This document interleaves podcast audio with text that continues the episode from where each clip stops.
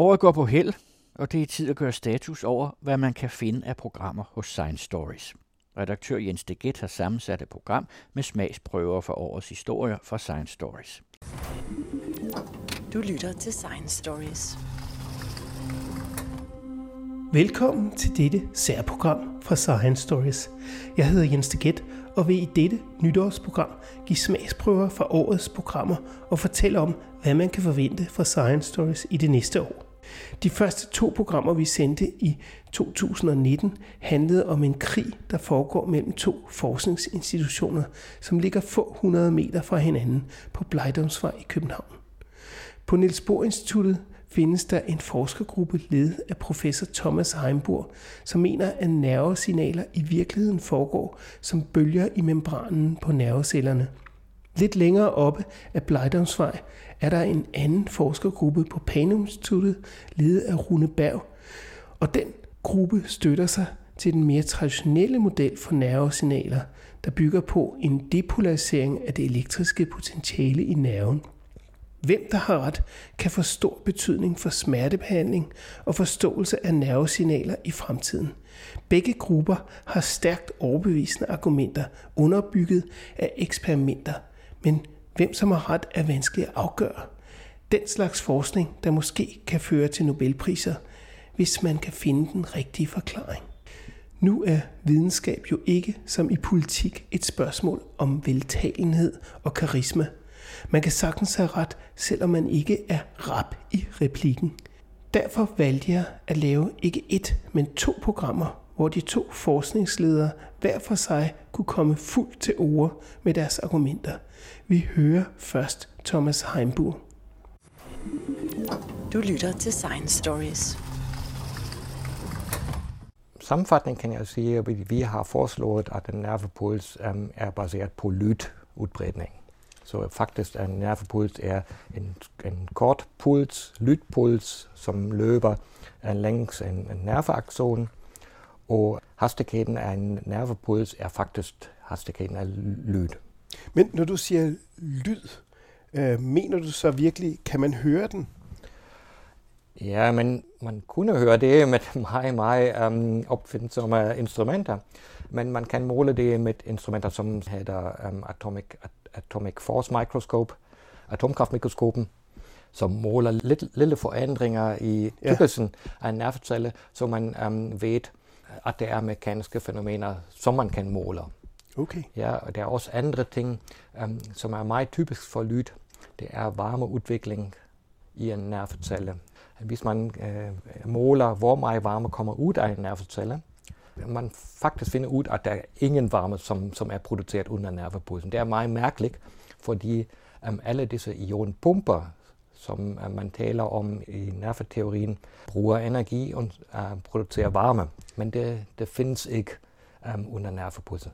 Men hvis man kigger på teorien af lyd, det konserverer varmen. Så man har ikke, ikke varmeudvikling, hvis man måler lydfænomener. Så derfor har ähm, nervepulsen mange ting i fælles med, uh, med lydudbredning.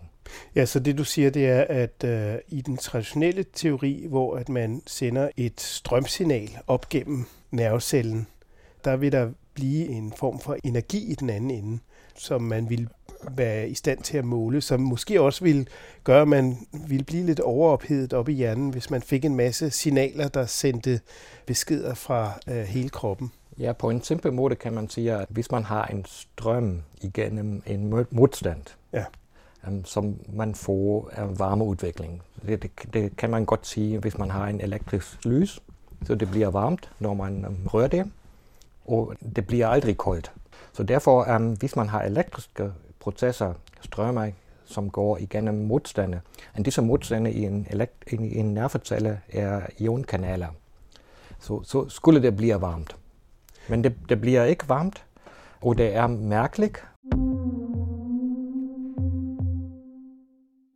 Og så er det neuroforsker Rune Berg fra Panum Instituttet. Øh, den måde, det foregår i nerveceller, er altså ved, at der sker en, en øh, afladning af de elektriske potentiale i cellen. Og den afladning kan godt ske langsomt. Man kan sammenligne det med en række af dominobrikker, der står. Så hvis man så har en afledning et sted på nervecellen, Så den her afledning, den kan godt vandre ned langs cellens udløber på samme måde, som hvis man vælter en række af dominobrikker. Og det foregår sådan set med den hastighed, som den afladning sker lokalt. Og det har ikke noget at gøre med elektromagnetisk stråling i sig selv. Så det er bare de små strømme, der løber lokalt i cellen. Så selvom det er elektriske strømme, der løber, så løber de rigtig langsomt. Så løber de rigtig langsomt i forhold til elektromagnetisk stråling, ja. Jo, men jeg synes også, at øh, en anden ting, som, øh, som er svært at, at, at forstå i den her sammenhæng, det er øh, for eksempel det her med, at man ikke rigtig har fundet ud af, hvordan de her bedøvelsesmidler fungerer i forhold til jeres teori. Men man rent faktisk, øh, øh de her fysikere, som har trykbølgeteorien, det passer væsentligt bedre med deres øh, teori. Ja, det er rigtigt. Nogle af de her bedøvelsesmidler, de øh, fungerer ved, at de påvirker fedtstoffers øh, egenskaber, ikke? Og, og celler, de har fedtstoffer, som er, altså de har øh, lipider i deres cellemembran, og det, det er jo der, hvor signalet udbreder sig, så derfor så, hvis man kan påvirke deres egenskaber, så kan det påvirke, hvordan de her elektriske impulser, de udbreder sig. Det er måske lidt voldsomt at sige, at det ikke hænger sammen med den der tanke om, at det er øh, lokale elektriske strømme, der løber hen over membranen. Men det er klart, der er også ting, som man ikke forstår omkring cellers egenskaber, men altså øh, det, at man ikke forstår noget, er jo ikke ens betydende med, at det er forkert, eller at de øh, teorier, man har, ikke er rigtige. Øh. Nej, fordi det er netop også det, jeg, jeg spekulerer på, når man nu er uenige om helt ja. grundlæggende, hvordan det her signal foregår. Ja. Om det bliver sendt via sådan elektrisk strøm, som er delt op i små bidder og bliver sendt afsted i små øh, afdelinger som dominobrikker, eller om det er sådan en slags trykbølge, som mm. kører op i, i fedtvævet. Altså det må man kunne afgøre på en eller anden måde. Hvordan afgør man sådan noget videnskabeligt? Har man en videnskabelig komité, som man går op til, og så siger man, vi har det her forsøg, det viser sådan og sådan, og så nogle andre har et andet, eller sender man det ind til et tidsskrift, Jamen, altså, som afgør sagen? Nej, altså, øh, det er jo en af styrkerne ved den videnskabelige proces. Altså, som videnskabsmand skal man jo helst opsætte en, en hypotese, som kan testes. Ikke? Hvis du har to hypoteser, ikke? hvor du gerne vil afgøre, hvilken en af dem, der er rigtig, ikke? så skal de, for at det kan være en, et rigtig videnskabelig øh, problemstilling, så skal de to hypoteser kunne skilles ad. Så det vil sige, at du skal kunne finde et forsøg, der ligesom kan afvise den ene, men ikke afvise den anden også. Altså bekræfte den ene, men ikke også bekræfte den anden. Og det her, det har bare været rigtig svært at finde sådan et forsøg for de her to hypoteser, altså hvor den ene den er meget etableret. Nemlig det der med, det er elektriske strømme hen over membranen. Og så den anden hypotese, det er så, at det er en trykbølge i membranen, ikke? eller en, en sådan lydbølge, kalder, lyd, lydbølge kalder ja. det også, ja. Og der vil jeg sige, at der hviler ansvaret på dem, der fremsætter en ny teori. Altså man skal have, for at, ligesom at kunne sige, meget stærke nye påstande, de kræver meget, meget stærk evidens. Hvis du har noget, hvor du lige pludselig siger, at jorden er flad, ikke? det er en meget, meget stærk påstand. Ikke? Hvis du kommer med et eller andet, der sådan virkelig ryster vores forståelse af, hvordan universet er, så skal du have meget, meget stærk øh, eksperimentel evidens til at, at støtte din påstand. Hmm. Og det påviler dig. Hvis du har en ny hypotese omkring, hvordan noget er, så er det din opgave at vise noget data, som kan understøtte de nye øh, ekstraordinære hypotese. Ikke? Hmm. Og hvis du ikke har det, så vil det videnskabelige samfund sådan set ikke tage det alvorligt. Det næste program handler om fake news, som ifølge professor David Butz fra Aalborg Universitet ikke bare handler om manglende redaktion af medierne, men hvor ansvaret starter helt i toppen af samfundets magtpyramide. Ja, så man kan sige, hvis vi skal, hvis vi skal runde det sidste kapitel i sådan øh, den store forfaldsfortælling her om, om, om, om den rolle viden har i samfundet, så kan man sige, at embedsapparatet og ikke mindst vores politikere, vores folketing og parlamenter rundt omkring, de spiller jo en ekstremt afgørende rolle i også at stå på mål for den verificerede data og den verificerede viden, altså den viden, der er efterprøvet. På den måde minder igen embedsapparatet, og som du selv siger, fagligheden i embedsapparatet, sandfærdigheden, øh, fagkundskaben i embedsapparatet minder jo lidt om igen den videnskabelige og den journalistiske metode. Det her det er vidensinstitutioner, det er institutioner, vi er nødt til at have tillid til indsamler viden og systematisk underkaster viden, data, øh, forskning, analyser, konsekvensberegninger, en meget afgørende efterprøvning. For ellers kan vi ikke have tillid til dem. Hvis alt bare var et spørgsmål om at styre befolkningen ud fra en propagandamaskine eller ud fra mavefornemmelser, vil vi jo angiveligt slet ikke leve i et demokrati så ville vi leve i sådan et emoji-krati, hvor alt bare handlede om følelser og om, hvem der kan vinde den ene dagsorden fra den ene dag til den anden. Og hov, nu kommer jeg måske til at tale om noget, der faktisk lyder genkendeligt, nemlig at det, der er sket i reformerne af den offentlige sektor, er jo netop, at man ikke bare har ansat flere og flere kommunikationsmedarbejdere, de såkaldte spindoktorer, men man faktisk også har skabt en ny generation af embedsmænd, der i en eller anden udstrækning ikke har til formål at fremstille dyb faglig viden om deres ressortområde, altså deres politikområde, men har til opgave at forsvare en ministers interesse. Mm. Og hvad det betyder er jo grundlæggende, at fra at være faglige styrelser og ministerier, der skulle tilvejebringe vidensgrundlag om effekter og konsekvenser ved ført politik, så er man blevet det, man kalder politikformulerende eller politikudviklende selv – og det vil sige, at embedsapparaterne i nogen udstrækning har overtaget rollen som skaber af ideologi, eller i hvert fald som viderebringer eller formidler af ideologi. Og det gør, at de nogle gange jo kommer til at se, ses igen som partshavere. Så i stedet for at ses som uvildige embedsmænd, tjenestemænd, der tjener befolkningens interesser, så er der mange eksempler, ikke mindst for nyligt, hvor embedsapparatet tager politikernes parti, tager ministerens parti, og dermed skaber en måde at bedrive offentlig embedsførelse på, der kan ses som mere eller mindre problematisk, eller fordækt, eller mere eller mindre politisk, altså politiseret. Og så skal vi videre til noget helt andet, nemlig havbunden i Aarhusbugten, hvor bakterier har lavet et tæt netværk, som kan distribuere elektriske signaler, energi og ilt ned i havbunden – der foregår spændende ting dernede, og det er kun ganske nyligt, at forskerne har fundet ud af, hvad bakterierne har gang i.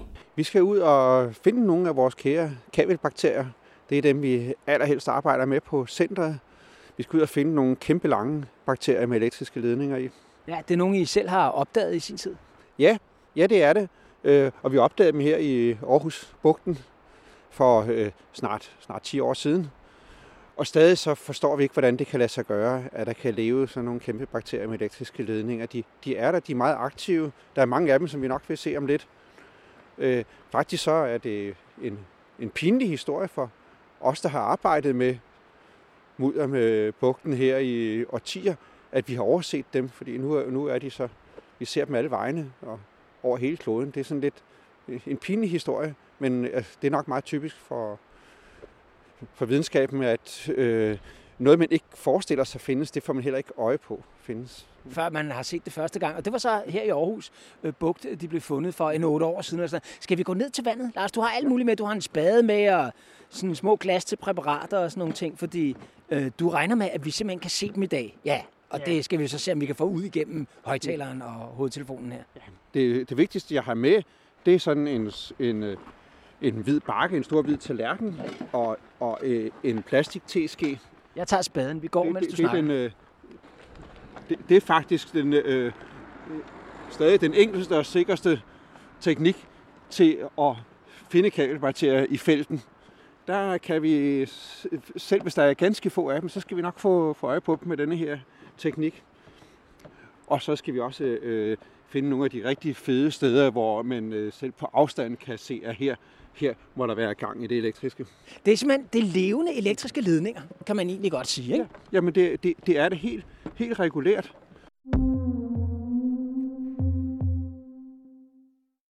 Vi skal videre til fysikeren Ulrik Ugerhøj fra Aarhus Universitet, som forklarer, hvad tid er, og hvorfor det er vigtigt, at tiden har en vis udstrækning. Problemet er, at, øh, at man kan ikke øh, definere tid uden at bruge begrebet tid øh, en gang til. Altså definere tiden ved hjælp af sig selv. Og, og så er man lige vidt. Et, et meget berømt eksempel blev fremført af en amerikansk fysiker, John Wheeler, som sagde, at tid det er naturens måde at undgå, at alting sker på én gang. Og og, og det lyder jo rigtigt, ikke også? Fordi hvis ikke tiden var der, jamen så ville alting øh, ske samtidig. Så det må være naturens måde at strække tingene ud, så at sige. Men, men hvad skulle man forstå ved ordene på én gang, hvis man ikke netop forstår på samme tid? Så man definerer egentlig tid af naturens måde, bla bla bla, øh, på samme tid. Ikke også? Så man bruger tidsbegrebet til at definere tiden selv. Så øh, slår man for eksempel, for eksempel op i den store danske, så kan man se, at det er, den, det er filosofen David Farhold, der har skrevet indlægget om tid. Og han skriver netop, at øh, tid kan man ikke definere, og, det, og det, øh, det kan man bare lade være med. Fordi vi ved alligevel godt, hvad det er, vi taler om. Så selvom man ikke kan definere præcist, hvad det er, man taler om, så ved både du og jeg, hvad det er, vi taler om, når vi bruger tidsbegrebet. Jamen, den går ikke her. Jeg vil øh, længere ned i det, hvis jeg kan. Du lytter til Science Stories.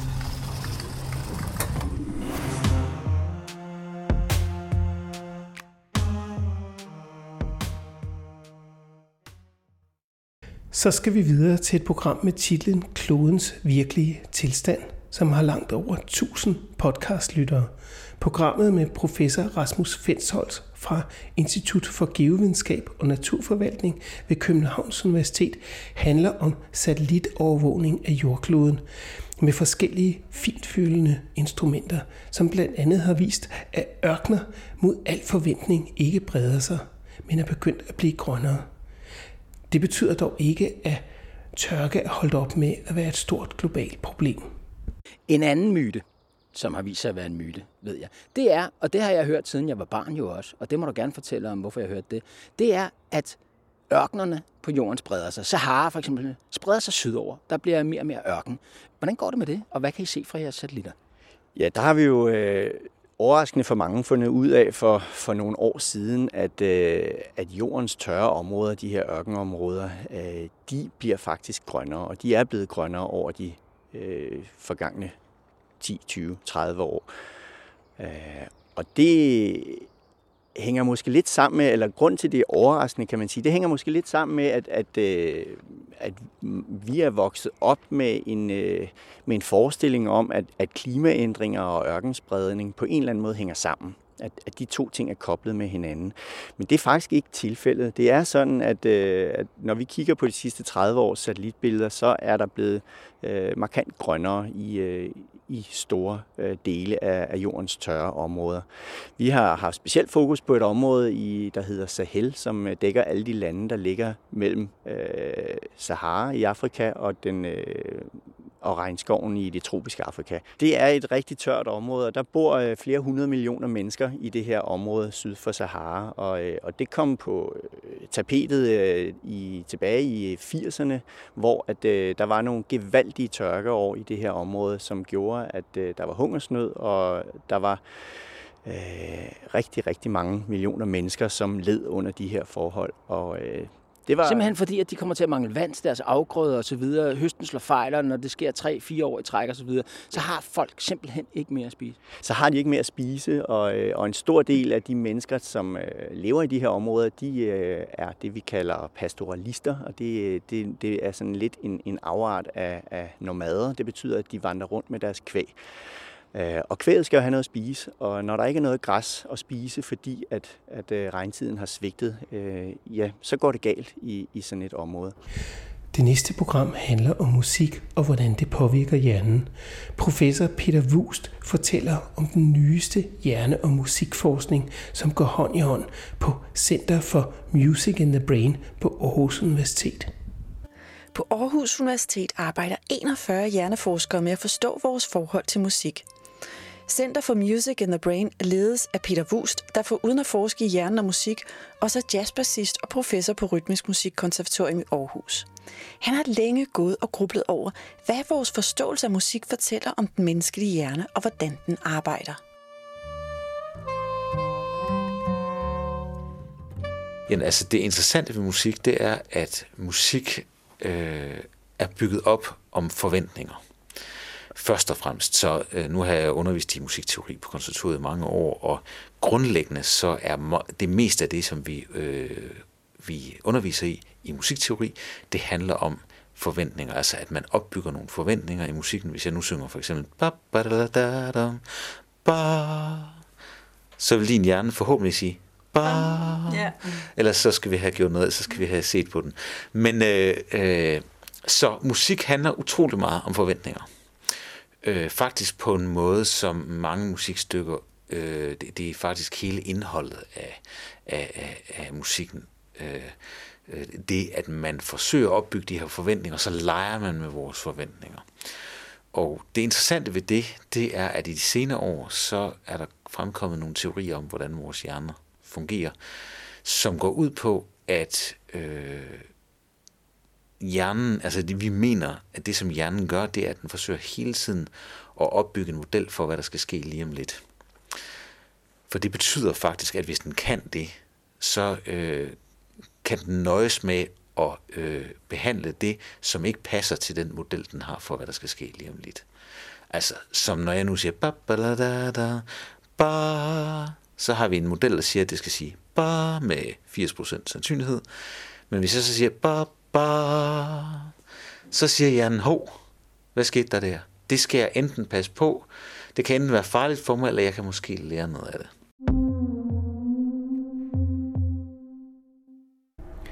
I slutningen af september døde en stor dansk forsker, Jesper Hofmeier, som har haft international indflydelse med sine bidrag til, hvordan signaler opstår og afkodes i biologien. Feltet hedder biosemiotik, og jeg fandt en optagelse frem af skuffen, hvor Jesper Hofmeier fra Københavns Universitet blandt andet fortæller om nervesignaler og hjernens funktion i et program, der handler om livets oprindelse og udvikling i et biosemiotisk perspektiv. I hører Jesper Hofmeier. Livet er historisk, ikke? og også i forbindelse med det med kunstig liv. Altså, vi skal jo lige huske på, at altså, det første livsformer opstod for næsten 4 milliarder år siden. Vi kan selvfølgelig ikke være helt sikre, men det skal nok være deromkring, ikke? 4 milliarder år, det er altså lang tid, ikke? Og, for, og, og for først for omkring 2 milliarder år siden får vi den type moderne celler, som, som er i sådan nogle som os, ikke? Dyreceller, planteceller osv., eukaryoter, som det hedder. Og øh, først omkring for, for 5, 6, 700 millioner år siden opstår der egentlig fritlevende dyr, ikke? I flercellede dyr, ikke? Men det sjove ved den der historie er at vi bærer ligesom historien i os. Man kan sige, altså både bærer vi den jo til dels i fosterudviklingen, der kan man i stedet se, hvordan vi gennemløber stadier, der ligner noget, der har været tidligere former for liv, eller mm. vores forfædre i hvert fald på en eller anden måde. Ikke? Så vi, vi er i den grad historiske systemer. Jeg tror ikke, man forstår noget i biologi øh, eller i, om livet, hvis man ikke forstår, at det er historisk i den forstand, at det er et spor, der har udviklet sig. Øh, François Jacob, den øh, molekylærbiolog, Nobelpristager for mange, sagde for mange år siden, brugte det der udtryk, at evolutionen arbejder som en kedelflækker. Altså så, sådan en, der hele tiden bruger de forhåndenværende små deminoter, som man lige kan bruge til at, at lave sit apparat med. Ikke? Og på samme måde evolutionen bruger altså for eksempel nervecellerne. Ikke? Altså man laver tit en sammenhæng med computere, øh, siger, hjernen er en slags computer. Ikke? Men der er en meget, meget stor forskel, fordi en organisme, der skal lave et nervesystem, ja, den må jo altså bruge nogle celler til det.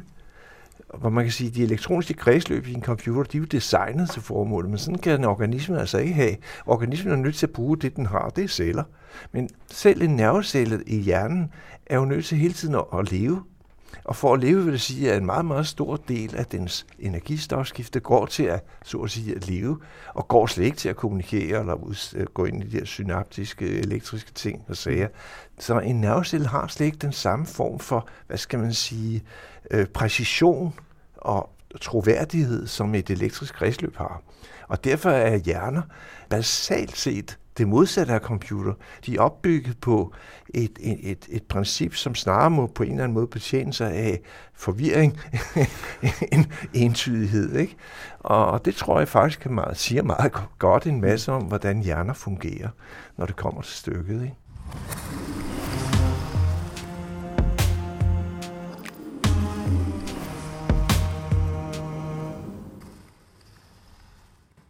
En af de mest engagerede fortællere, jeg har mødt i årenes løb, er uden tvivl Reinhard Møberg Christensen, som her fortæller om sin egen opdagelse af en helt ny dyrerække, korsetdyret. Men ellers så ligger mine nye dyregrupper, de ligger inden for den størrelseorden. De hører til det såkaldte majofauna, kalder man det øh, på latin. Så det er altså bitte små dyr, der lever i sedimenter, og de fleste af dem, jeg har arbejdet med, er marine dyr.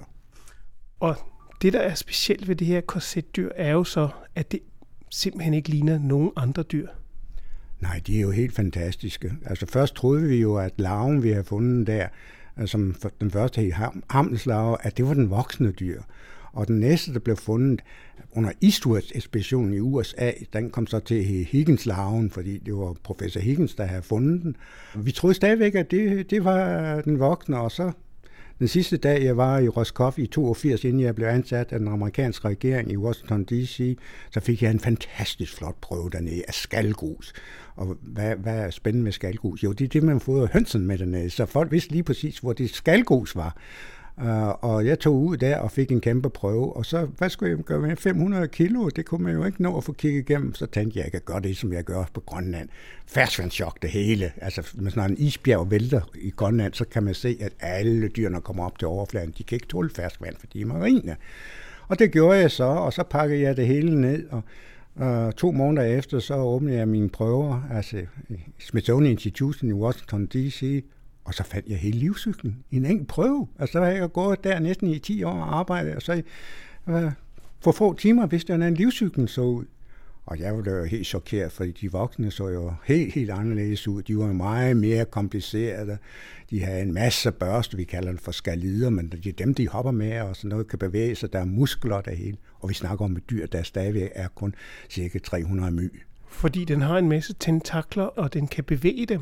Ja, det er jo helt fantastisk. Der er ikke andre dyr, der kan det. De har muskler ud til deres såkaldte skalige tentakler, og på den måde kan de hoppe og springe og sådan noget. Og vi har jo flere videoer af den, Mike, og der er også en udsendelse her, der han så korsetdyrene hoppe, så hoppede professoren også, ikke? men det er, det er en dårlig vits. Jeg hoppede ikke, da jeg så det. Du lytter til Science Stories. Til sidst skal vi høre professor Catherine Richardson, som i vores Science Salon fortæller om sin store forelskelse, som nok kan slå benene væk under de fleste. Det kan være, at du skal fortælle, hvad det er, du er forelsket i. Ja, men jo, han må hellere starte med min mand. Ja, ellers går det galt. men, men altså, jeg forelskede mig for længe siden i de der bitte, bitte små planter, der findes i havet. Og de er faktisk, de er faktisk så små, at de ikke engang kan ses med det blotte øje. Altså okay, hvis man er under 40 år, og man får noget vand op i en, en bær, og så holder den op til, til solen, kan man nok se nogle, øh, jeg synes, jeg kan huske svagt, man kan se nogle, øh, nogle, nogle små flæk derinde, som, som rent faktisk er de der planter. Men fordi de er så små, og vi ikke rigtig kan se dem, så har vi en tendens til at sige, at ja, de er alle sammen. Altså, de, de, de, de er bare inde i en kasse, og vi kalder dem, vi kalder dem for fytoplankton, altså de der små planter. Men øhm, de er faktisk mere forskellige fra hinanden, end alle de planter, vi har på, på landjorden. Man kan sådan rent populært sige, at på et tidspunkt var der en plant, der kravlede op på landjorden, og alle de planter, vi har i dag, som vi ser herude, de er fætter og kusiner af hinanden.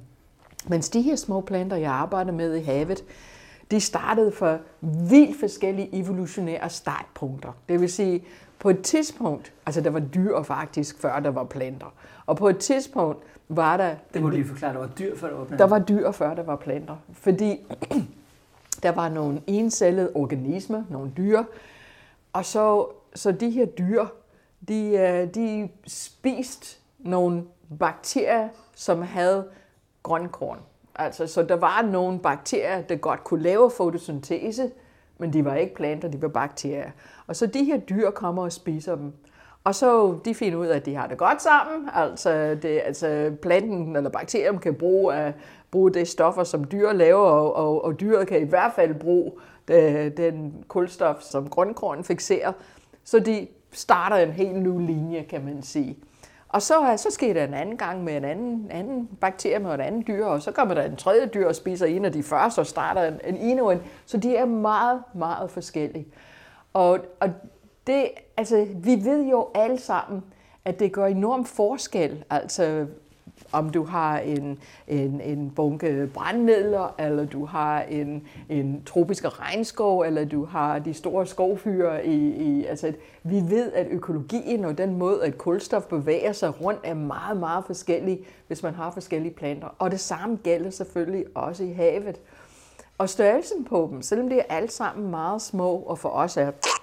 Altså, størrelsen, størrelsesforskel, hvis du siger som rum, altså, altså volumenindhold, altså rummelig indhold af dem, fra det mindste til de største, er faktisk større end forskel mellem en mus og en elefant.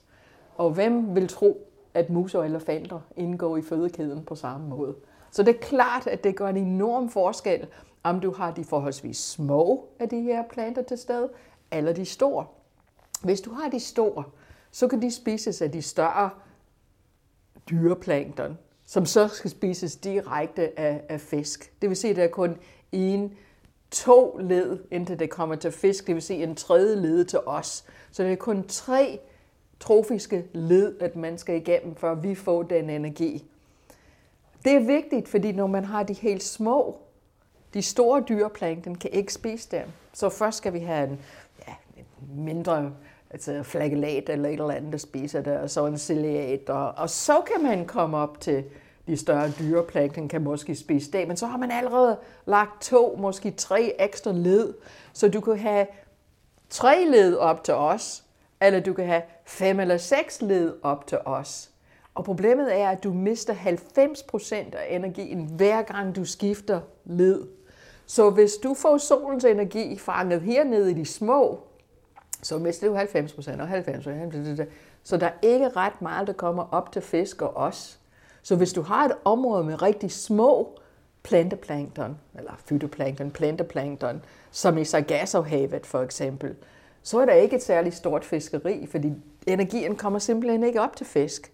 Men her i vores farvand, så har vi masser af de store planteplankton, og det gør, at vi kan få ret meget energi fra, fra solen, der kommer direkte via de store planteplankton til de store dyreplankton, til fisk og så til os.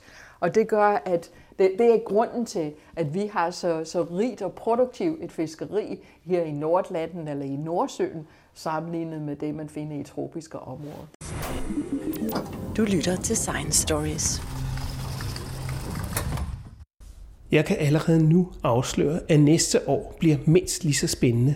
Vi skal høre om Charlotte Kolbys digitale hjerneskade, om antibiotikaresistens, om det drilske solsystem, der er en sjælden fugl blandt stjernerne og ikke passer ind i forskernes fysiske modeller – om hvordan vores døgnrytme er kontrolleret af en genetisk mekanisme, som vi har til fælles med bananfluer og alle højere dyr i udviklingshistorien. Der er nok at tage fat på fra Science Stories hjemmeside, eller lyt til os på en af de mange medieplatforme fra Spotify til SoundCloud og iTunes, hvor Science Stories sender sine programmer, eller se os på YouTube. God fornøjelse.